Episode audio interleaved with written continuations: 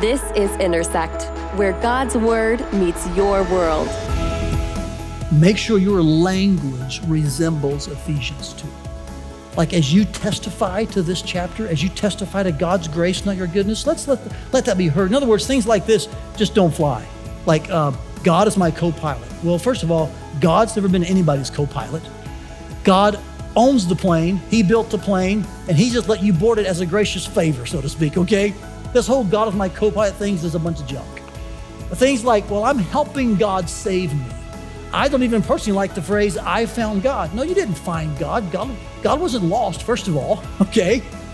You weren't, you know, pursuing Him and saying, hey, I think I'll, if you got time, I, I want to talk to you.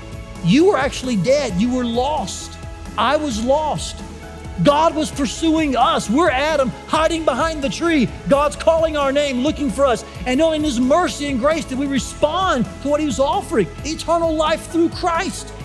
So, church, let us be a body of believers resembling Ephesians 2 in our language and our testifying that we're not boasting about anything. We're not bragging about ourselves. We rely only, solely, and wholly on God for our salvation. To get more content from First Family Church, visit firstfamily.church/resources.